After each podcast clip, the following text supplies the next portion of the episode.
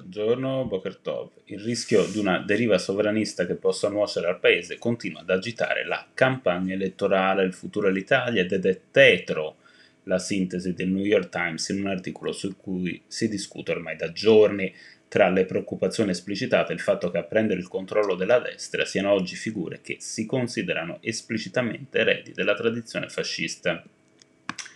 Vecchia storia questa del pericolo nero alle porte, smentita dai fatti. Noi siamo europeisti, atlantisti e vicini a Israele, pur rivendicando un ruolo più centrale per Roma e dichiarando di voler essere alleati affidabili delle forze occidentali, ma mai servi. La reazione stizzita di Fabio Rampelli, uno dei fedelissimi di Giorgia Meloni, in un'intervista con Repubblica, Rampelli sostiene che la generazione che ha fondato Fratelli d'Italia abbia scavato un solco invalicabile fra la destra e l'estremismo, compresa ogni forma di nostalgismo.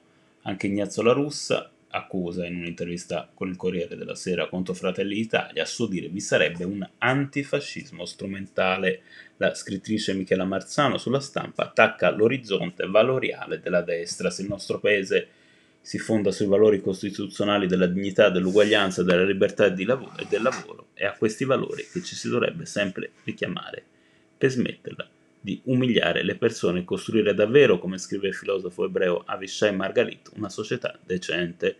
Destra italiana, che si riporta in un'altra analisi, ha sempre corteggiato un leader autocrate come Orban e concreta quindi la possibilità che con una vittoria di quello schieramento l'Italia finisca di nuovo sul fronte anti-UE.